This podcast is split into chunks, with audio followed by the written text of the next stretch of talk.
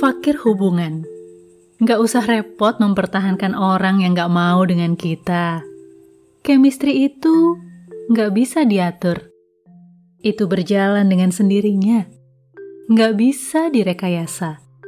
Atau pura-pura. Sebab lama-lama akan menderita.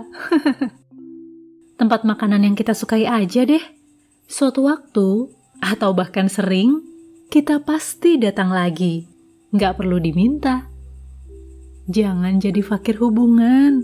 Emang kita apaan? Yang sefrekuensi akan kembali. Yang di hati pasti abadi.